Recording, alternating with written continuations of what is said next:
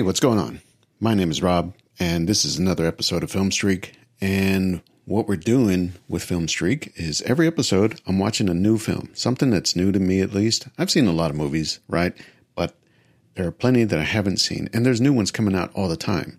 So this is my effort to try and watch as much as I can, as much new stuff and even catch up on stuff that uh, I've been meaning to watch for a while, or just things that I've ignored. Uh, maybe they've been recommended and I just kind of put it off or whatever. So that's what Film Streak is. And if you're listening to this, if you've heard other episodes, thanks for checking this out. Thanks for sticking along with the ride. Appreciate uh, everybody who's listening. And um, let's get started with this episode. And by this episode, I mean, I want to do something different we're in October now. So to me, October is the time for horror movies. It just is. You're building up to Halloween. It's like a whole thing. Let's just take the whole month and really get into it, get into the groove. And so, here with this episode, I wanted to do uh, some interesting pairings, I guess. So, let's pick up where we left off. Film Streak is now at 135. 135 movies I've watched now and more. But 135, this is Last Night in Soho. Baby, you don't know what you're saying. So what brings you down then? On the top floor. It's perfect. I love it. Mind is not If I could live any place and any time, I'd live here in London in the 60s.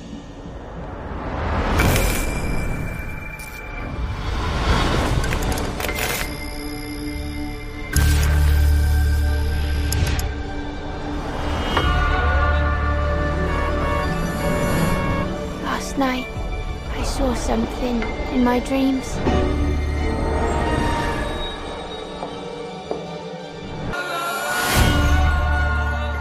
There was a girl. And you are? Sandy.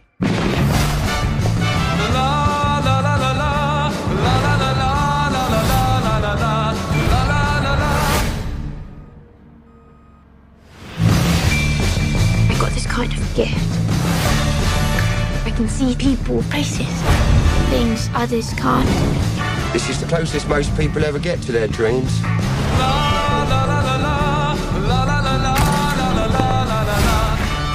They're not just dreams.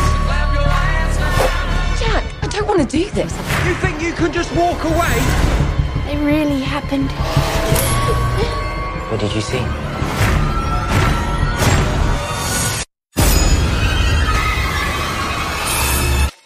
Do you believe in ghosts? I want to report a murder.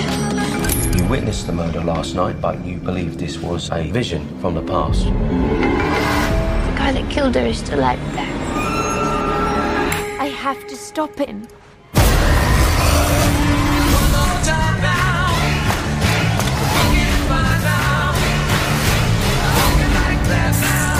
Where are you going? I know what you did. I've done a lot of things. You're gonna have to be more specific, love. Okay, so this film is one that uh, I was super interested in watching when it was announced and in production because this is written and directed by one of my favorite contemporary directors, uh, filmmakers, someone who's just got a really interesting style and vision and a real master of technique if you really think about it. But Edgar Wright just has a real touch for creating not just drama, but action and even comedy and suspense. There's he he's just really a, a modern master of the form. So last night in Soho was a film that I was really looking forward to, and and yet at the same time, because of COVID and pandemic issues, I, I, I seem to remember that it just got delayed and it seemed to get pushed back, and it, it was to a point where you even wondered if it was going to come out. And so now that the film has been out and I've finally gotten a chance to see it, it's been an, an interesting watch, just knowing all the background behind the film itself, much less what the film is about and what the end result is. So I'll say this, you know, there's there's part of me that sees a lot of what Edgar Wright has done in the past and feels like some of it is homage to American filmmakers or Amer- American films. Some of it is even really kind of trying to break ground in American film. You know, Baby Driver, I felt like took what I consider a very American genre or type of story the car chase, heist, crime drama, thriller, comedy, whatever and just cranked it up to 12 and did things and showed us things that we'd never seen before. And the way it incorporated music and the editing, it, it was just really an, uh, uh, an amazing experience to me as someone who loves that particular type of film to see someone really push the envelope and do some new things with it. And so here it is a distinctly British film and story.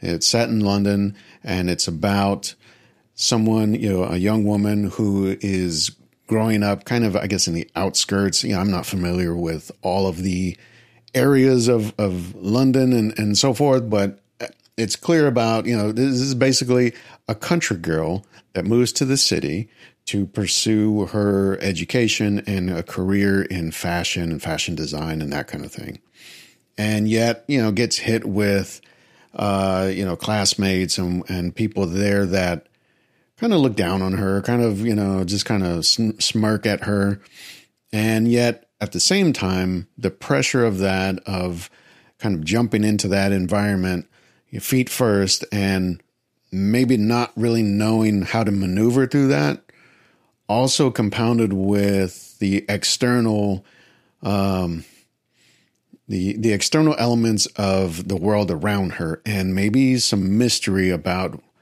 what she's really getting into.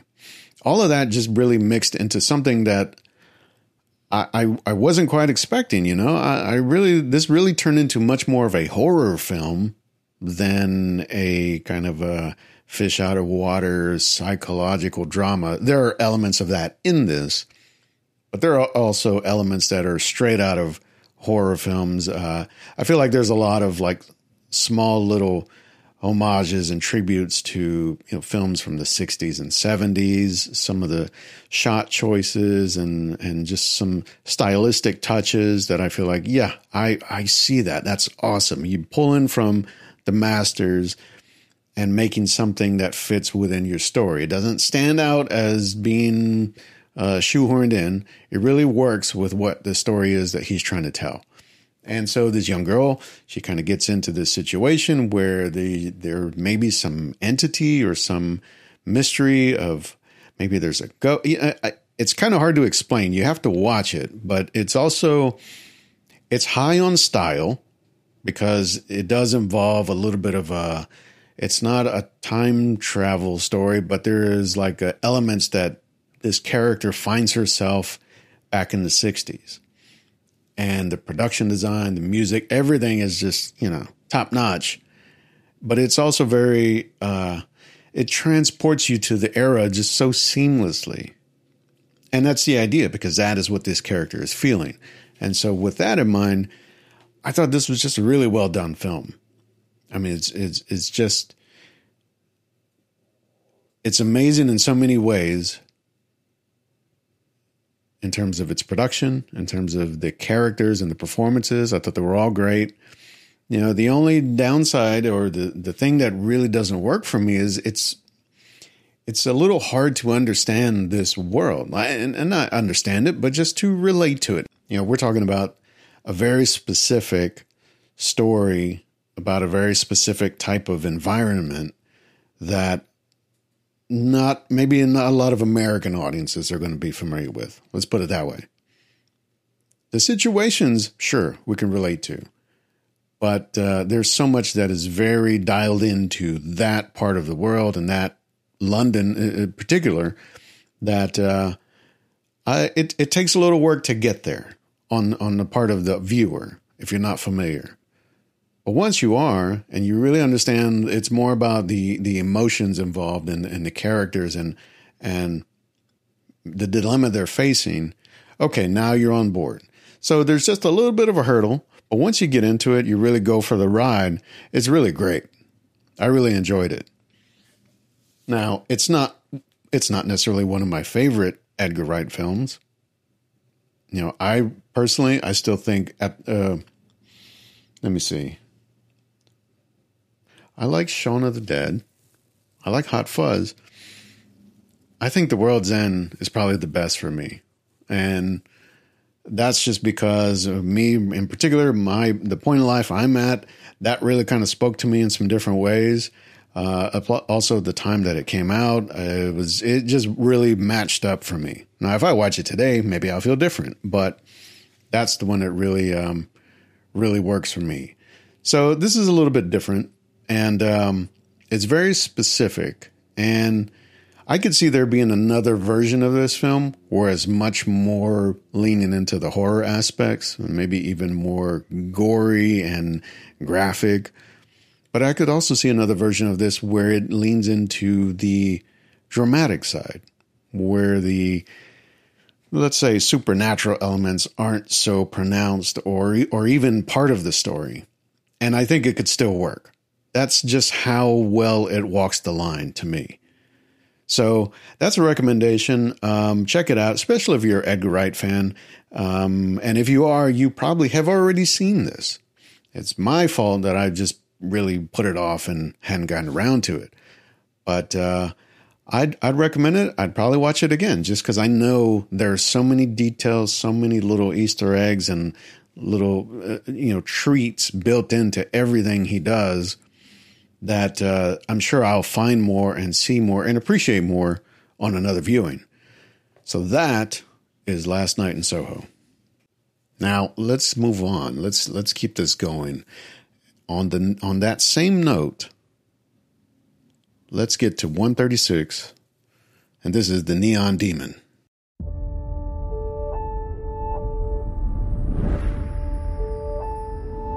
I see 20 or 30 girls come in here every day.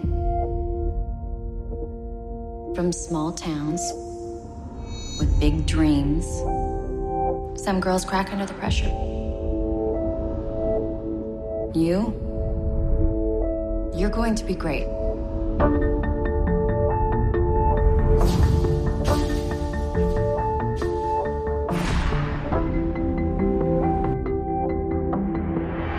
What's it feel like?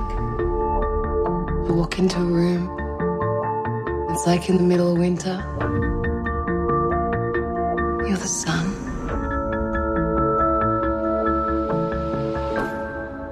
It's everything. You know what my mother used to call me?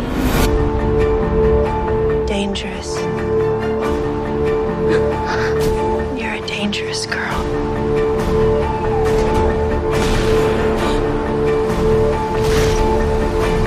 She was right. I am dangerous.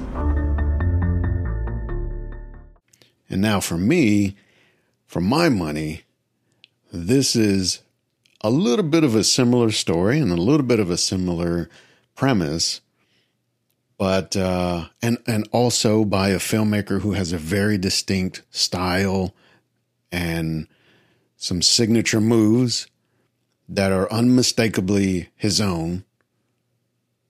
The Neon Demon, directed by Nicholas Winding Refn, it's such a bizarre, surreal, magical, disturbing watch. It's it's hard to say it's a recommendation. I'll just cut right to it. But just for the experience of it, uh, I would recommend at least watching it once. You may find it's not for you, but uh, it's definitely an experience.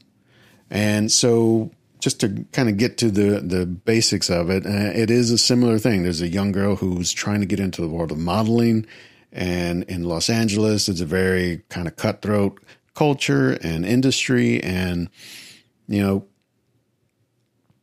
there's there's a lot of there's a lot more mood building in this than something like Last Night in Soho. You know, that's really more of a uh, it's a whirlwind of experiences and, and feelings and emotions. And this is just very calm and cold and almost detached. And there's something to be said for that. That there's a power to that.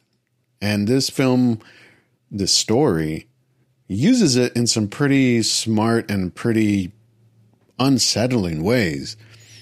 You know, the only issue I really have with the film, uh, just overall, like just the big takeaway, is that the main character is played by uh, Elle Fanning, who, you know, uh, I guess also uh, Dakota Fanning's sister is, is a young, started as a young actor and has you know matured into a very you know talented and diverse actor herself. But this role and this character, I I just felt like this really wasn't maybe the right. I couldn't I couldn't quite buy this. And it reminds me of, you know, in a previous episode, I talked about, um, uh, I talked about the movie Cherry with Tom Holland playing, uh, you know, a young man who, you know, it, it covers a significant portion of his life. He's, you know, going to the military, comes home, he gets into trouble, robbing banks, he goes to prison. It's pretty big span of someone's life. And Tom Holland just really, I, I think he has the chops, but I, it's just hard to see past some of the other elements and, and maybe the external like expectations you have. At least it was for me. And so I couldn't really buy him in that part. And it's the same thing here, really. This film, this character is is the demand here is that this character has to be so um, so able to navigate the pressure of trying to enter this world of modeling, not being familiar with it, not really understanding how things work, and yet is all of a sudden like a runaway success, and people see something in her, and she becomes uh, a bit of a hot commodity, and starts to starts to believe it, starts to believe her own hype, and so, uh, you know, it, it's hard to really buy that she makes that turn. And it's through the course of the story that you know, other events are happening and other characters are moving around her.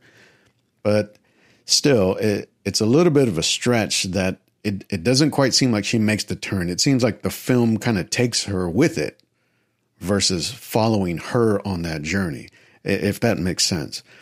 It, it's it's a strange it's a strange way to put it, I guess. But I, I it's just I couldn't really it didn't really sit right with me and I couldn't really peg what it was until thinking about it some more. And I just think uh, it's it's maybe just I can't see this actor in this role, or at least I see what the I, I feel like I see what the idea is. This is a character who starts out kind of plain, kind of naive and green, and becomes very savvy very quickly to the point where she turns things on on their head, whether it's how she deals with other people or how she deals with herself and how she moves through the world. All of that really seems to flip really fast.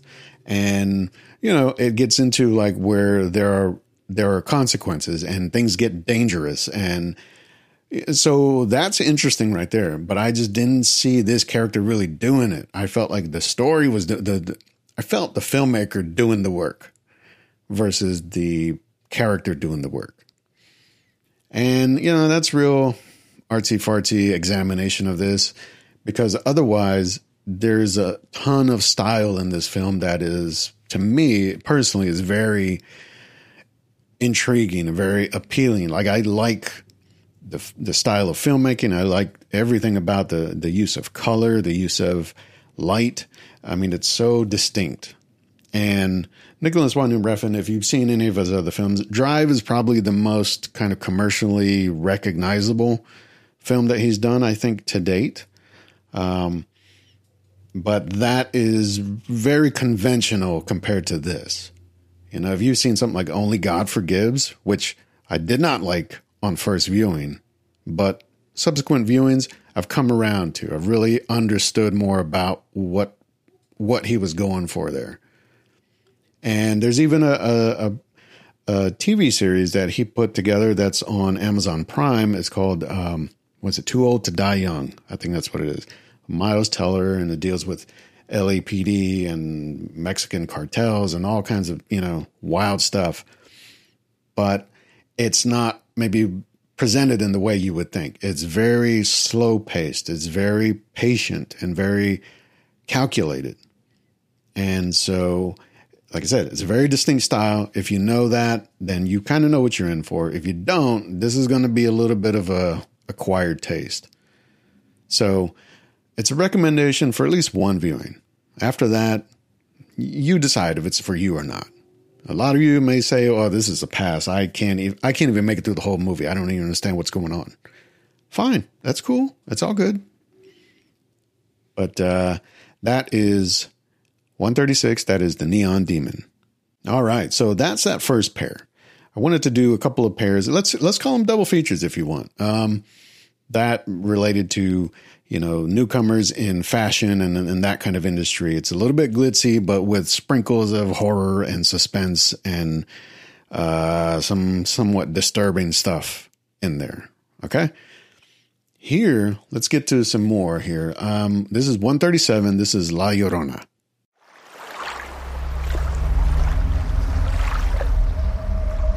Lo que se quedó atrás está atrás.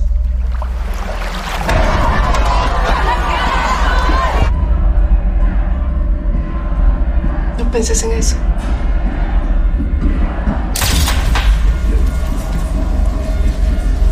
Que no te afecte.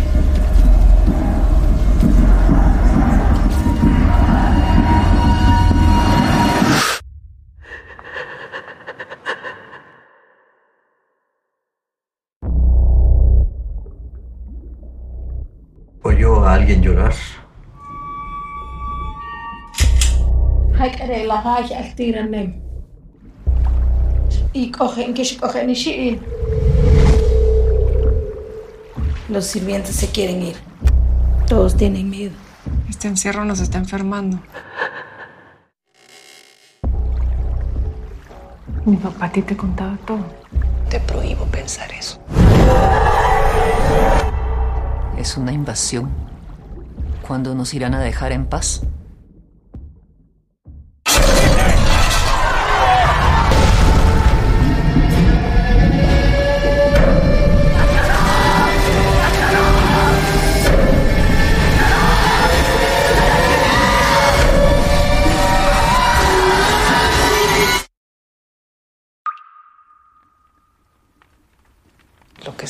Atrás está atrás. Now, this is an interesting film that uh, I actually heard about a few years ago. You know, I do, um, I do know that this was screened and and it, it made the festival circuit um, back in I think 2019. You know, film festival that I work with here where I'm at uh, actually screened this film, and that's the first time I had heard of it. And it's funny because also that same year, or shortly around the same time that this was doing the festival rounds, there was another film that was released like in theaters and made you know actual broad release called um, uh, "The Curse of La Llorona" or something like that. That is not this film. That is not a great film. I'll just say that. This one, on the other hand, this is a very interesting film because it's taking this. Uh, if you're not familiar with La Llorona, it's a, I guess, a Latin American folk tale, folklore. It's a myth, let's say. Um, and, you know, depending on what part of either Latin America or, or even, you know, here in some parts of America, Mexican American community, uh, there's different maybe iterations or, or, versions of this story, but uh, they're all primarily the same. and that is is a story of a of a woman who lo- loses her children and she cries for them out of grief and sorrow and and anger, and she cries for them, and that cry kind of haunts the living, and it's a thing where you know you, parents or you know people would use that to kind of keep little kids in line you know, like if you don't behave, La Llorona is going to get you. So, you know, you would hear crying or, or like sobbing or something, or, you know, uh, it, it's just one of those things that it's really kind of a, it's just a folk tale, but it's based in, it's based uh, actually in the idea of real trauma and grief. And so, um, this film, it really kind of backs into that it doesn't start out as that. And it's interesting because this is a, a film that is, is, a Spanish language film. It's directed by a filmmaker, uh, let's see, Jairo Bustamante, who is a Guatemalan filmmaker. And uh, I think that's how you say his name. I'm guessing, pretty sure, hopefully. And uh, because he's from Guatemala, I, I believe that was the that was kind of the way to get into this story is starting it not about the the folktale or the the legend or whatever, but starting it about the real world situation that's happening in Guatemala, and that is, um, that is basically uh, uh, just a a type of genocide that is happening there, and a civil unrest that is happening there. And so this film starts off with a retired general or commander who is on trial for genocide and war crimes against the Mayan, the, the, indigenous people there in Guatemala. And it's not clear, like, how am I, how am I, how are we going to get to this story of this um, ghost? And as the film goes on, it's it's really a slow burn thing that it's all about building dread.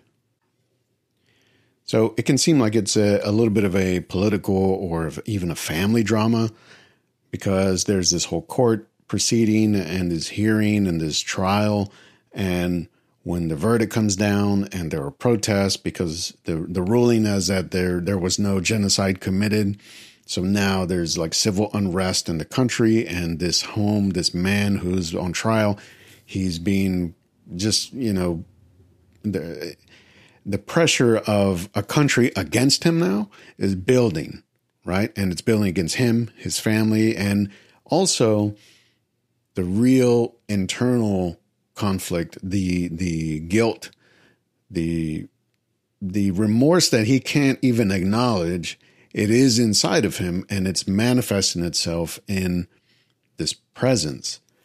His servants, his um, you know housekeepers and all this, they they leave. They're like, we can't we can't do this. We can't be a part of this, or this this is all too much going on around here, so we're out. Well, a young girl comes in to kind of help with that and basically be become a, a housekeeper, a servant, in the meantime. And turns out this is, of course, not just any young woman. And this is a more or less physical manifestation of La Llorona. And it's only because of, you know, uh, here, here's the interesting thing with this film. This is why I think this was a kind of real unique take on this is it doesn't start like a horror film. It doesn't start like a, with any supernatural elements. It doesn't really start with any like the typical tropes of, oh, okay, now here's where the supernatural stuff comes in. And even when the moments come where you think, oh, okay, here, oh, okay, we're going to have a, a jump scare or we're going to have a scary moment, or you're waiting for maybe the music, or you're waiting for something to happen that you you would typically see happen in a horror film you know, the character's about to do this, so you know this is coming next. It leads you right up to that, and then it just backs off. It's like, no, no, no, no. That's not, no, we're not going to do that. We're going to do something different. And it does it a few times where you realize, oh, okay, they're trying something new here. We're still going to get there. It's still going to be a pretty disturbing and, and um, unsettling experience. But it's not graphic. It's not gratuitous. It, it is just enough to say, like, here's what happens when someone going through this, through these feelings that they don't want to accept, that they actually don't even, that they deny. This is how that manifests itself, but now in a very real way by this folktale becoming a reality. And that's where the leap happens. For the viewer, you've got to kind of go with that. But once you do, you see, like, uh, this is actually kind of smartly put together. It's really well done. And it takes his time doing it. So you don't ever feel like uh, we're just breezing past this and and it's not even really all making sense. It makes sense, but you got to stick with it. So in that regard, I was really surprised by this because I was worried that this was going to be just like straight. Okay, we're going right into supernatural things and special effects. No, this really takes a whole different angle to get to this story. And and part of it I'm sure is probably hey, I want to tell this story that will bring some awareness to this real world issue, but also give you a little bit of the the tension and the horror that comes with how this affects people on either side of it. The people who did it, the people who carried it out, or the people who suffered from it.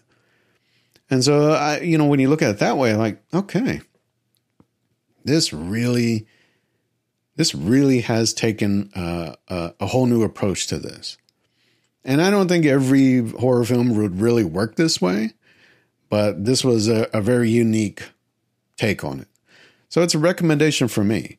And you know, I'm I'm only a little ashamed that I didn't see it a long time ago, or I say a long time ago, but years ago when it was making the festival rounds, because this story, the the story of La Llorona itself, is particularly I don't know. It's just intriguing to me. It's it's a folktale that I heard about as a kid, and you've seen here and there in in other cultures. Uh, and, like I said, it manifests itself in different ways. There's different variations on the story, and uh, you know, I I just think it's something that. Um, I'm glad someone finally found a way to tell this story that isn't so um, formulaic. So that's a recommendation for me. That is La Llorona. That is 137.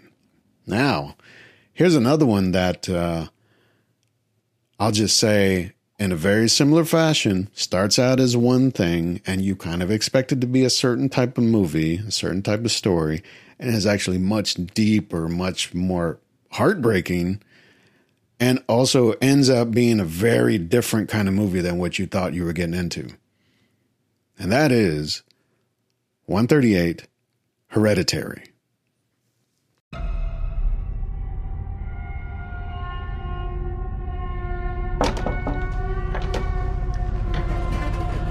Come on, Peter.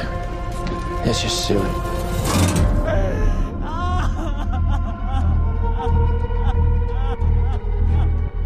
It's heartening to see so many strange new faces here today.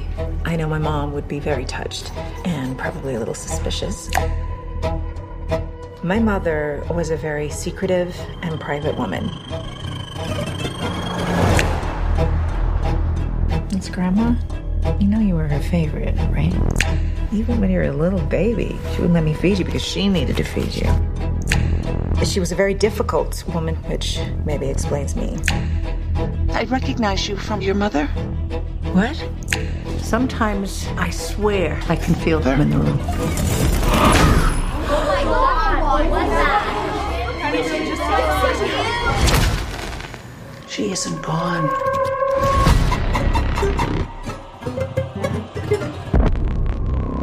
She had private rituals, private friends. Who's gonna take care of me? You don't think I'm gonna take care of you? But when you die. She wasn't altogether there. At the end.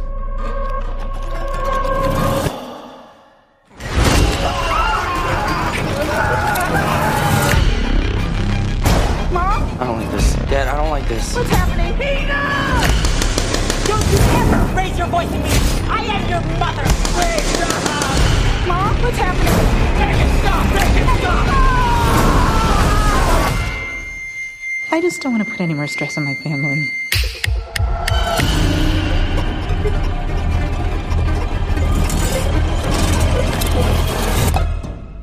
Now, I have to say, I did see Midsommar first.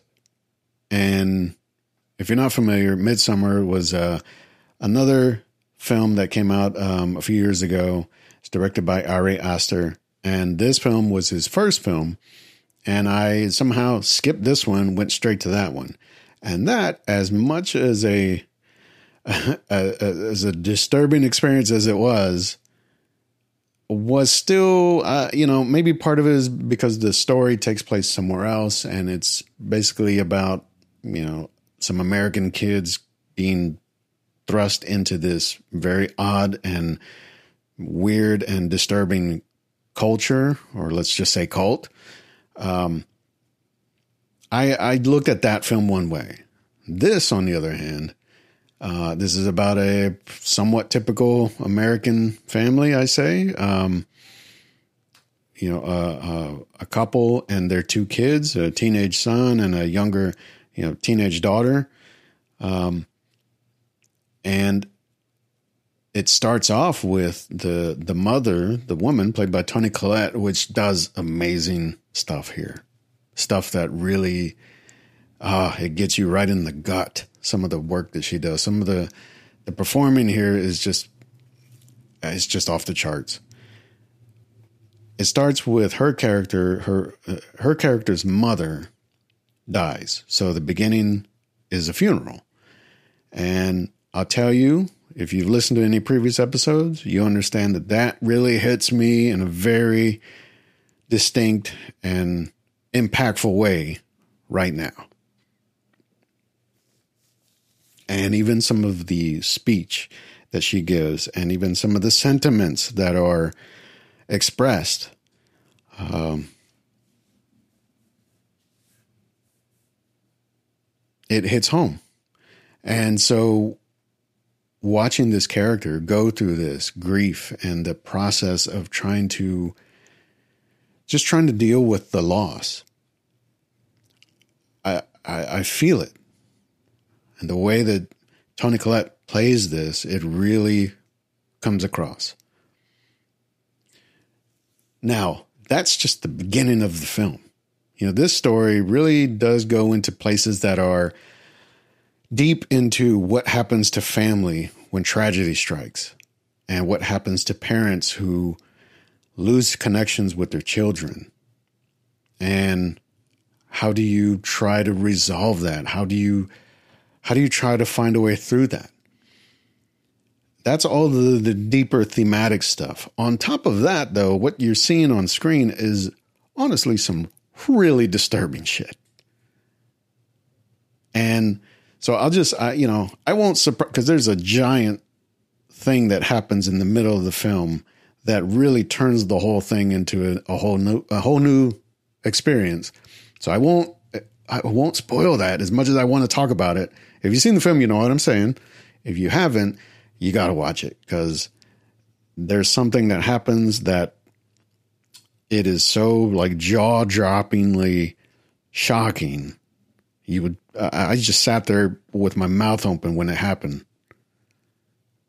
And it takes everything that has been building in the first, you know, part of the film and just launches it out into the atmosphere and you just don't know where we're going next. And I'll say by the end of the film, oh, we definitely go places. It really gets wild. And it gets into some really dark and unsettling stuff. So it's definitely a recommendation from me. I'll tell you right now, just we haven't even gotten very far in this, but out of all these films, this is the one that really uh, it's it hit me the hardest and it is just the most impactful.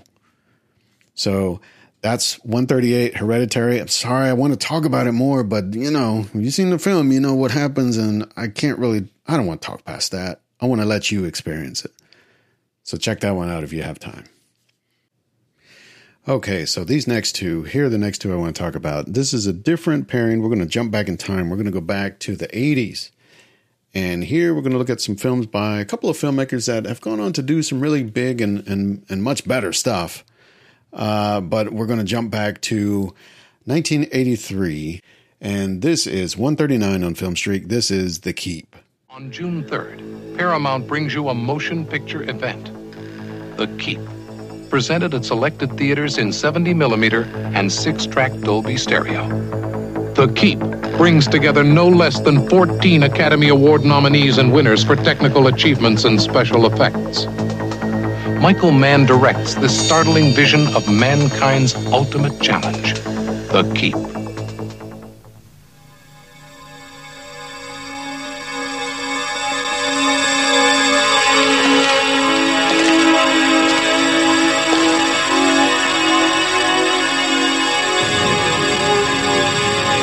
Is this place? No one knows for sure.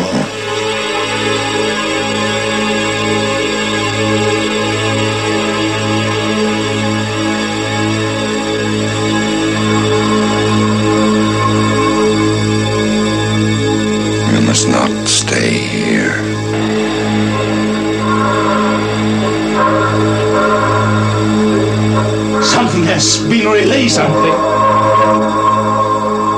Did you find what you were looking for? Did you expect to find me?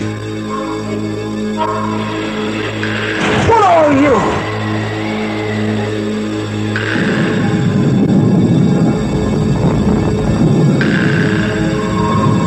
Whatever kills us gets in anyway. Nothing we do, no security works.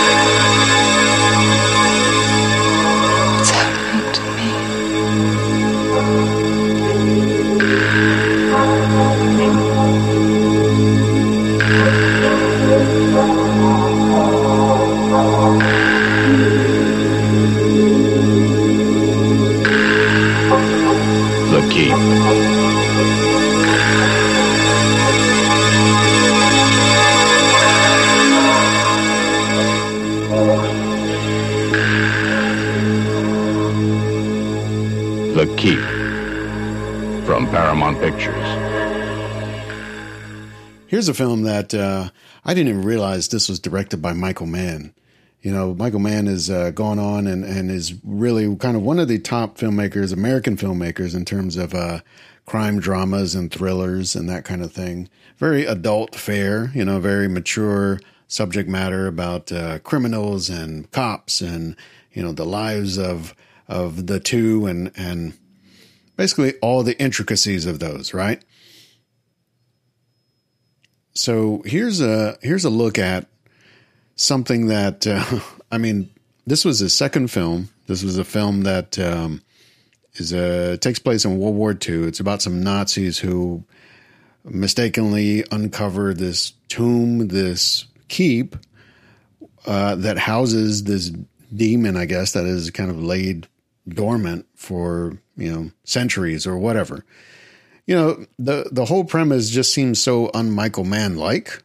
You know this uh, religious, supernatural, horror based story, and it's. I guess it seems clear now that yeah, this really isn't his lane. You know, he never made another film like this. Uh, I think right after this, he kind of returned back to what he was doing or going towards with Thief, his first film, and went and did Manhunter, which has some elements of horror and suspense in it, but not something this far fetched. And you know, it's not to even say that this is a bad premise. Um, you know, the the you can see there are touches of good ideas in here and some really interesting uh, cinematic, uh, let's say, depictions of of what this demon and what this um, story, you know, could look like. I just think one, maybe 1983, it just you know the the effects, the type of visuals that they were going for, it just really wasn't there yet. But also, um, you know, if you read a little bit about the history of the film and, and the making of it, um, clearly it was a, a little bit of a troubled, messy production, and I think that just comes across. You know, it feels messy, it looks messy, it sounds messy. I mean, even you know the audio and some of the editing is just really it's not very tightened up. And so it's really hard to look past that, you know, when you're going for such a kind of high concept, uh, fantastical premise, you got to have the other stuff nailed down, or it's really hard to kind of get there. And so here's one that, you know, I would say it'd be, I, you know, if I would have seen this back in the day, if I would have seen this when I was like 12 years old, I might have a whole different uh, experience with this film and, and, and an appreciation for this film. But watching it now and with so much that has developed in terms of filmmaking and, and storytelling, this just really doesn't cut it. And so it's a pass for me. Uh, it's a real shame. I like Michael Mann's films. I like all the stuff he does. I like the, the style of the way he tells his stories. But this one, mm, it's just a, it's just not a good match. So that's a pass for me. We're, I'm just going to move through that one fast. We're going to kind of get our distance and we're going to move on. Okay? So we're going to move on to 140 on Film Streak. This is Near Dark.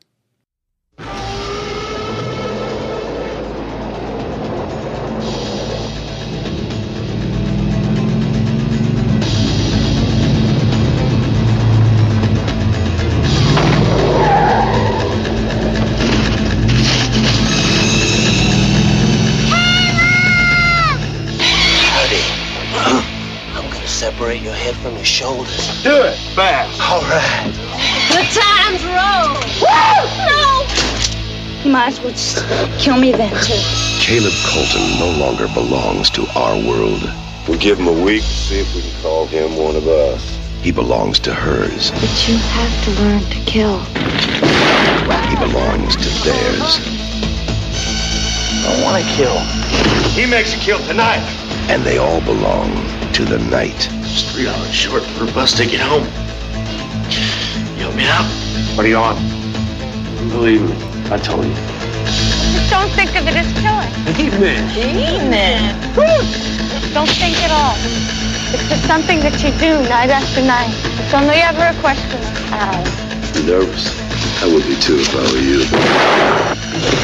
Near dark. Let's be your boys falling in with control. Check out time.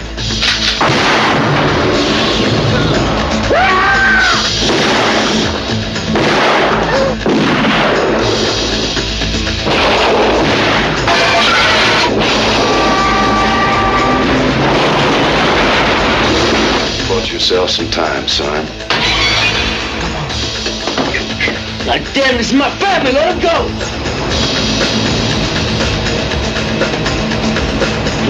Near dark. Ah! Daylight. The night has its price. Now, here's a film by Kathryn Bigelow, who, of course, went on to do some some interesting work and won Oscar for The Hurt Locker, uh, first woman to win Best Director, which was you know much much appreciated and much uh, much needed, but uh, also much deserved.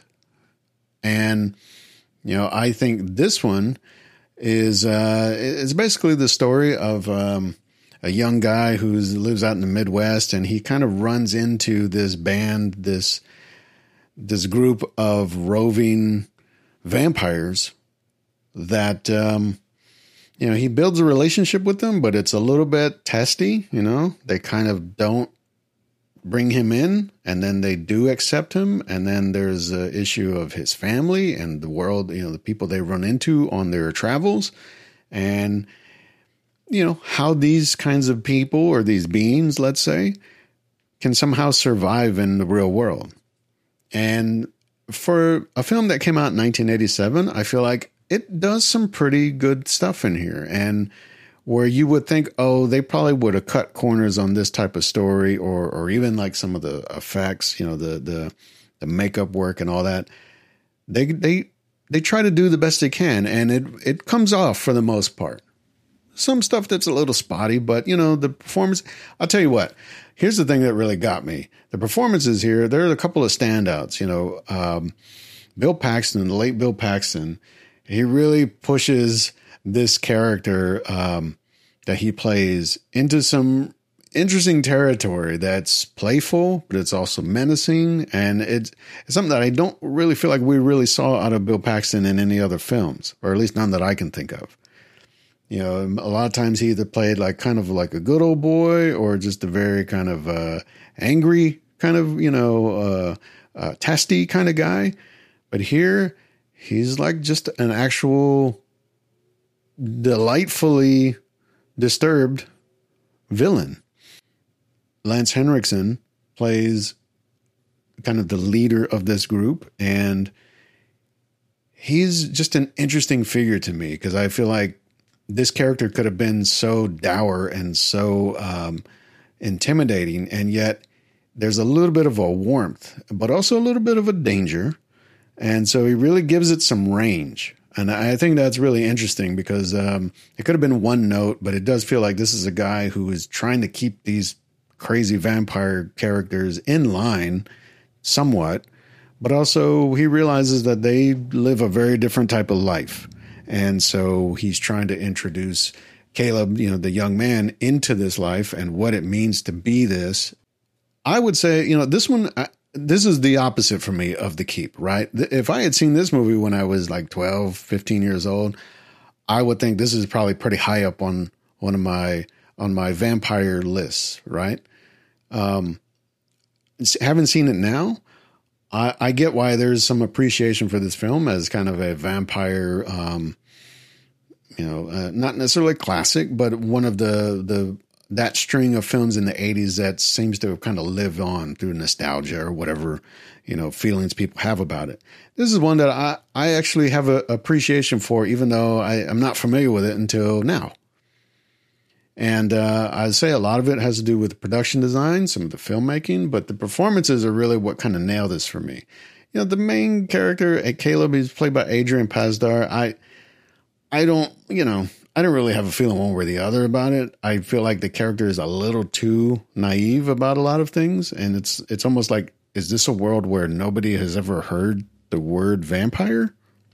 I don't even know if it's really said in the film. I can't remember. But you know, that's always a little bit of a problem because it's like, well, we that's the world we live in. If this is supposed to be in the real world, how's nobody ever heard of what there's there's a good portion of this movie where this character doesn't realize what's happening to him and doesn't realize why this girl bit him on the neck and why he's feeling weird and getting sick and feels like he's dying and then he feels like he starts to have the hunger or whatever. Yeah, it's like guy, read a book, watch a movie. There's a thing called vampires. That's what you're becoming. So there's a little bit of that where I'm like, uh, I I'll give it to the movie because I feel like I, I understand it's going for a bigger a bigger story to tell.